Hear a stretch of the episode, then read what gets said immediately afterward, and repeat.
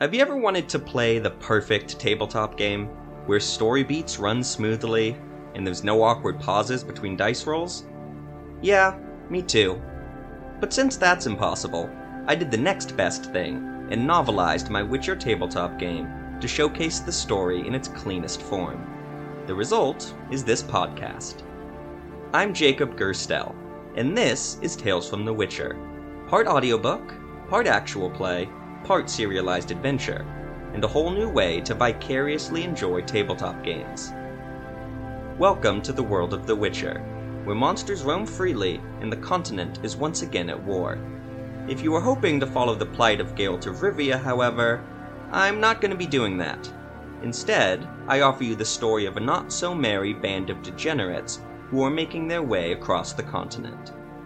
So sit back, relax, and enjoy.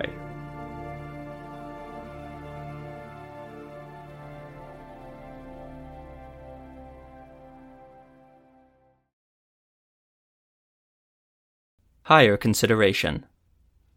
11. They all noticed it, in one way or another. The first way was the tolling of the bell. It rang continuously for five minutes, and from the moment it rang, things changed. Ethramel noticed this as he drank wine and watched the she elf he met outside the Golden Blouse undress. Carmagnola noticed this as he ate his meal at the stonework. Cedra noticed this and pushed herself off the dark haired woman she was bedding. Jeremiah noticed this, but pretended not to. The tolling cast its own spell over Lonkoff. Anyone on the street, soldier or civilian, rushed home. Those in taverns stiffened and stopped their conversations. Some, like Carmagnola, looked out the window. Most looked down at their drinks. The bell stopped, and the sun sunk beneath the Mahakam Mountains to the west, and when the last ray of light had disappeared, the fog rolled in. It was thin and smoky, and blanketed the town and the surrounding area almost immediately. Ethramel saw this from his bedroom window. Carmagnola saw this from the tavern. Cedra saw this from her room as well, and Jeremiah pretended not to, but saw it later that night. The fog settled, and from it figures began to emerge. When silhouetted, they looked human, but when they got close, it was clear they were not. Wraiths, rotting ghosts, dressed in scraps of rotting cloth. Many were missing limbs or eyes or fingers. Some floated, some shambled. They all moved aimlessly, like lost children. They didn't enter any homes, but they passed close by. The dead seemed to ignore the living. The six newcomers saw this, and each of them wondered why the people of Lonkoff would choose to live here. It's their home, Ethramel thought. People will do a lot to keep their home. He knew that better than most. The sorcerer watched Signet's curse from his window for a short time. Then he hobbled back to bed.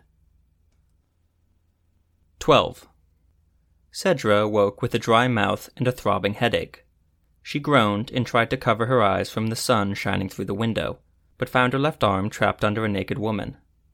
Cedra pulled her arm free and opened and closed her fist, feeling the first pinpricks of pain run along her numb forearm.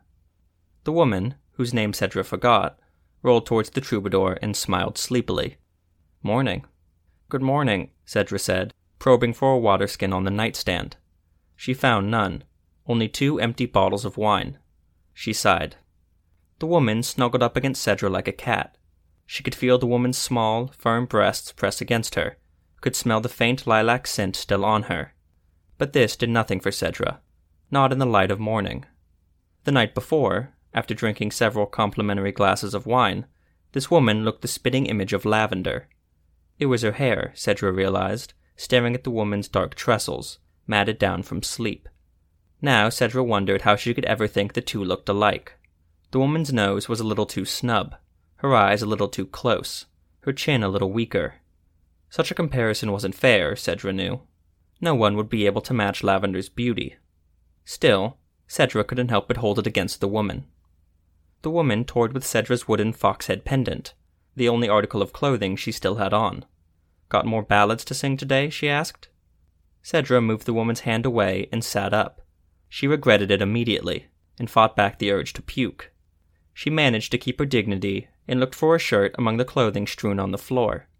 There's always more ballads to sing. She dressed quickly and looked at the window. She paused and slowly walked over.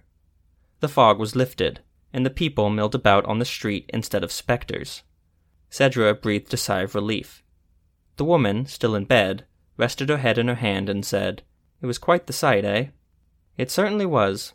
Cedra walked back and kissed the woman. Thanks for the fun evening. Cedra went downstairs and found Ethramel, Carmignola, Jeremiah, and Arthur eating breakfast together. Arthur was waving his arms and spoke quickly about what he saw the night before, the same thing all of them saw. I was up half the night writing my ballad, he said, as Cedra took a seat with a plate of eggs and fried bread. I just had to capture everything I saw. It was incredible. Maybe next time you can go out and experience it firsthand, Ethramel said in a dry voice as he rubbed his eye. Cedra assumed that he, too, was hung over. I certainly can't stop now, Arthur said, bits of egg dropping from his mouth. Are you going to Signet's Keep today to try to lift the curse? I must come along and see it for myself. Ethramel shrugged. I figured I would let the Witcher do all the hard work. Speaking of, Carmignola said, has anyone seen our companion? Not since yesterday, Jeremiah said. I assumed he was off gathering ingredients or whatnot for his potions. Cedra yawned and stretched. I didn't see him last night. Jeremiah chuckled. Well, to be fair, you were preoccupied for most of the night. As were you, I'm guessing. We all were, Ethramel said. We're dining at a brothel for Melitele's sake. I did not, Carmignola added. I went to the nicest inn I could find after I finished my shift, and that's where I stayed all night. What an upstanding man. Cedra forked egg onto her bread and took a bite. Both were underseasoned. Point is that none of us have seen Zevo since. The door opened and the Witcher walked in. His hair looked disheveled, but there were no obvious injuries on him. He grabbed a large plate of eggs and a pile of fried bread and sat next to everyone. He started eating and said with a full mouth, We've got a problem. Do take your time, Jeremiah said. Don't choke on your food. I met Signet yesterday. Ethramel blinked. Well, if you're still here, then I assume you killed him. Zevo shook his head and took Jeremiah's morning ale to wash down his food. He's alive, and he's gone senile. Cedra settled into her chair and continued eating. If she had learned anything since Ashford, it was that it was better to get comfortable while the Witcher and Sorcerer had a lengthy conversation about monsters and magic. Your head would hurt after, but at least your ass wouldn't. You're kidding, Ethramel said. When Zevo shook his head, the elf continued, Well, then how do you plan to lift the curse? If you choose to, that is. We'll need to recreate the curse, Zevo said. Six people in a circle outside Signet's keep, each with something symbolically linked to a member of the committee. And we need the old sorcerer there, too. Jeremiah ordered another ale. Well, how will that work if he's gone senile? It doesn't matter as long as he's there. It's all symbolic anyway. Like how any six can stand in for the committee, Ethramel said. I spoke with someone quite knowledgeable about the curse yesterday, as it turns out. She talked about the six, called them by titles, not names. Ethramel squeezed his eyes shut and recited The soldier, the poet, the tamer, the lover, the weaver, and the father. Any idea where we can get six century old items linked to these mysterious titles? You tell me. Zevo opened his bag and put a red book and a closed box on the table. Cedra watched Ethramel run a hand over both and shudder slightly. Found them in the tower. Oh, they're linked. They're not magical items in themselves, but they're imbued with significance, which is its own kind of magic. I'd bet the book belongs to the poet, and the box. Ethramel opened it and wrinkled his nose at the animal bones inside. Belonged to the tamer. There's a sword in Signet's tower, Zevo said, linked to the soldier who I believe I met. Cedra shook her head and pulled from the water skin on the table. This was too much so early in the morning. Then we'd need items connected to the lover, weaver, and father. Ethramel nodded. Simple. Anyone have any ideas? No one had an answer, but Carmignola spoke. So let's say we recreate this ritual and get Signet in the circle. Then what? Do we kill him? Will that lift the curse? That's likely one way, the Witcher said. I prefer a more peaceful solution, if possible. A way to right the wrong that was caused in order to dispel the curse. Symbolically, of course, Cedra said in a mocking tone. Zevo did not appear to pick up on the sarcasm. He nodded. Of course. I think, a woman said from behind Cedra, I may have the solution to all your problems. Cedra turned to see a fair haired elf standing over everyone. Ethramel smiled and said, Enna, Just the woman I was thinking of. It seems you always have a solution when it pays. Not this time, love, Enna said. This time the information's free. Anyone who wants to listen, come up to my office. Zevo, Ethramel, and Arthur stood immediately. Jeremiah looked at the group and said, This all sounds a little above me, to be honest, and I have a full day of crafting ahead of me. Carmagnola nodded. While I normally would be the first to join in, I have a duty to my patients. You all understand, I'm sure. Everyone turned to Cedra, as they typically did, and as usual, Cedra found herself at a crossroads. She could stay at the Golden Blouse or any of the other taverns and make a tidy profit entertaining Aedirnian soldiers, as she was commanded to do. She would be safe, and no one would fault her for it. Or she could follow the Witcher and the Elf and possibly do battle with wraiths and sorcerers. Decidedly less safe. Decidedly more interesting. For not the first time, Cedra wondered if she had a death wish. Cedra rubbed the scar on the side of her face and stood up. 13. He was definitely being tailed. Jeremiah was sure of it. He had noticed his two pursuers shortly after he left the Golden Blouse, but chalked it up to nerves. That thought faded quickly, as his two pursuers, a short man and a tall man, closed the distance once Jeremiah turned onto Market Street. The street was alive with commerce, despite the early hour.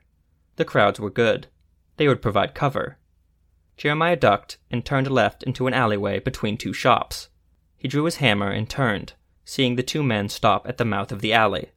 Well, this is quite a way to make an introduction, Jeremiah said. The shorter of the two, a well dressed man in a jaunted cap, grinned at his companion.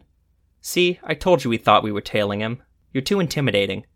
The taller of the two, bald and muscular, grunted. Forgive us, the shorter man said. Truth is, we just want to talk. Jeremiah studied the two and tried to recall their faces, but could not. Complete strangers. He didn't lower his hammer. All right, we can talk at this distance. Sure, sure, the shorter man said. Jeremiah quickly surmised he was the talker, and his companion, with his crossed arms, was the muscle. The name's Sada of Aedirn. It's an honor to meet you, Sir Jeremiah. I'm not a knight, Jeremiah said, and you have me at a disadvantage, Sada. How is it you know of me, but I don't know of you? Because your reputation precedes you, of course. You come to Longkoff not a day ago, and you're already number two at the forge. You don't rise up that fast without skill.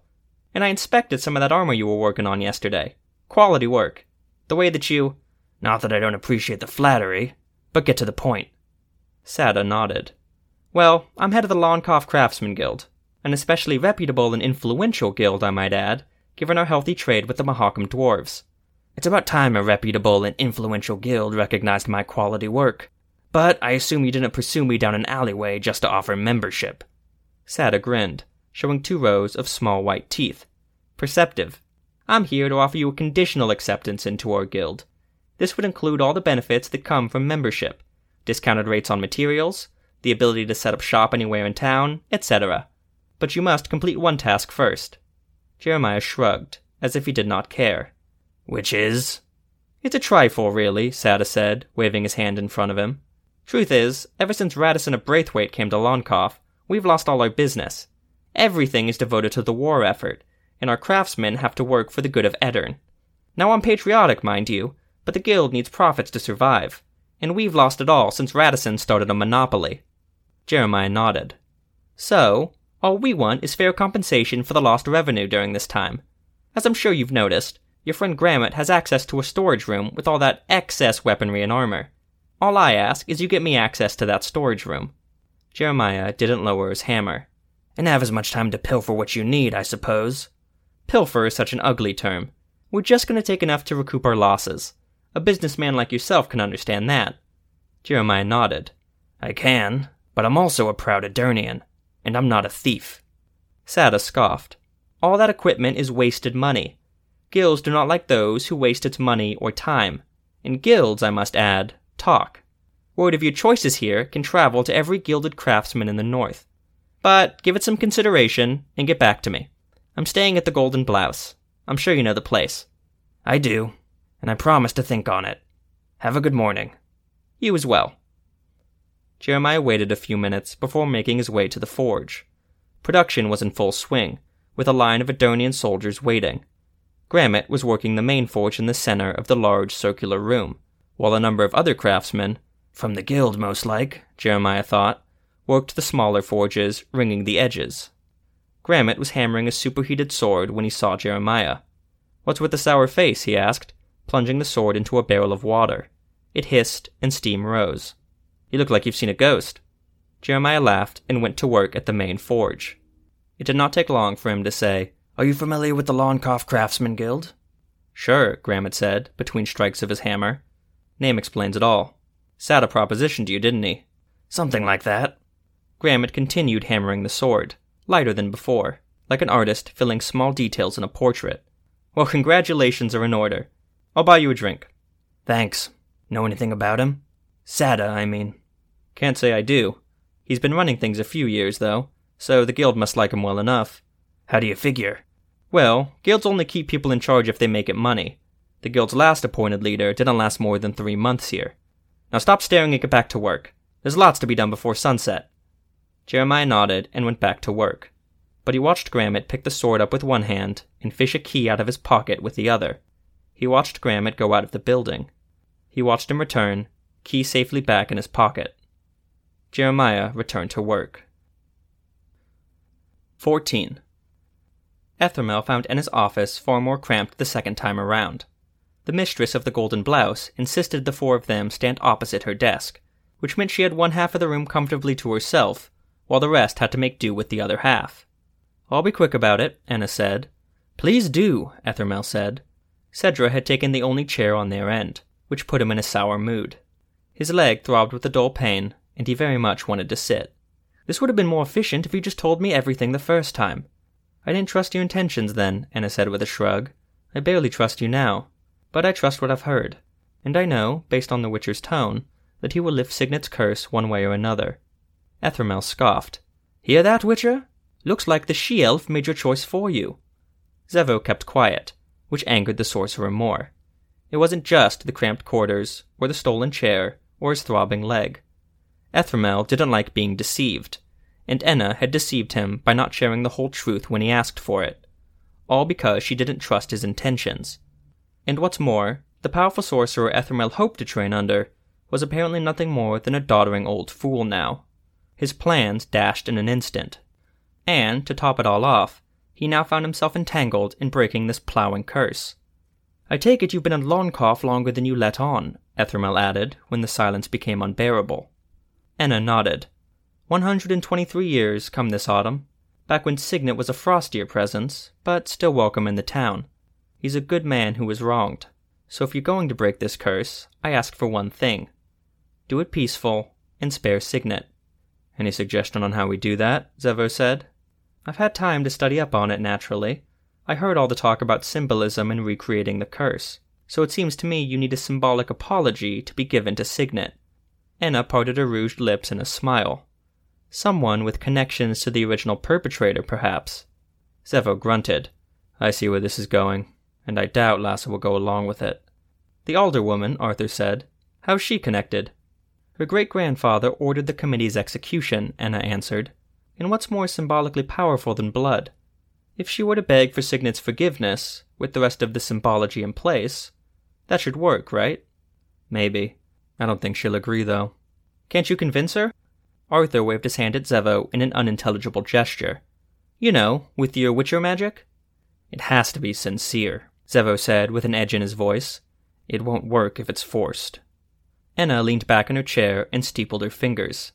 Then it sounds like you need to convince her. Forgive me for dampening the plan, Cedra said, but we still need three more items to complete the committee set. Am I correct?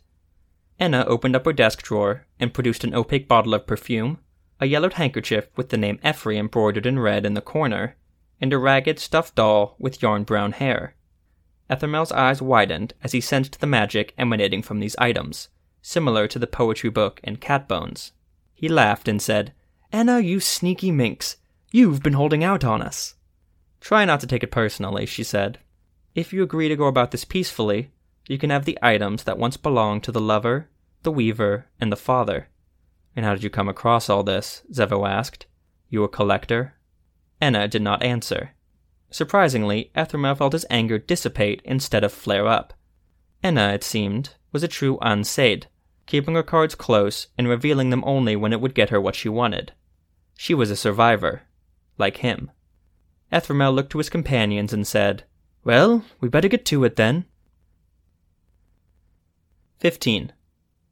Ah, the last of the Kellers. To what do I owe the pleasure? Radisson was sitting in Lass's office. He had a cup of tea on the table and looked to be dressed more casually today. Jeremiah was let in without any issues. I promise I won't take up too much of your time, the craftsman said, but I would like to discuss the question of my compensation. So soon? It's only been a day. I don't expect to stay here long. Nor do you, I think. Best to get it out of the way now. Don't want any confusion. I have a letter of recommendation from Grammont. It attests to the quality of my work. Radisson read it and slid it back across the table. Here's the thing, Keller. I did say those of noble birth deserve higher consideration than commoners, in all things. But there's a war going on, so what I can offer is far less than you'll expect. I can provide you with 150 marks for as long as you are here. Don't bother negotiating, because I can offer no more. My dear man, Jeremiah started, trying to find the words as he spoke. My mind would be set at greater ease if you provided 200 marks. Radisson didn't bother standing up to make his point.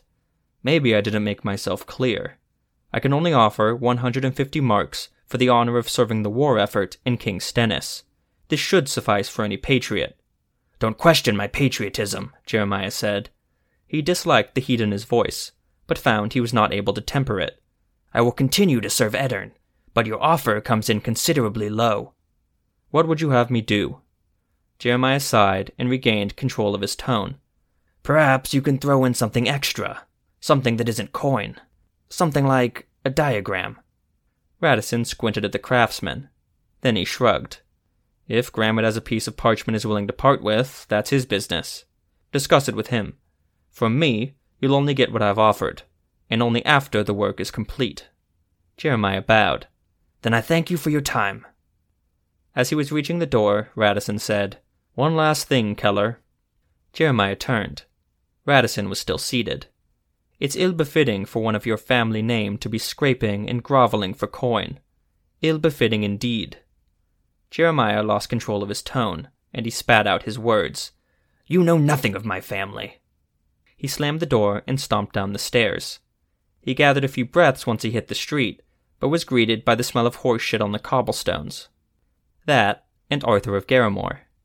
There you are, the troubadour said to the craftsman as he crossed the street. I was tasked with finding you, and I looked up and down all of Market Street. Yet here you are. Here I am. Now all that's left is to find Carmignola. Come. Jeremiah stayed. He asked a question he feared he knew the answer to. Why? Arthur winked and said, We have a curse to break.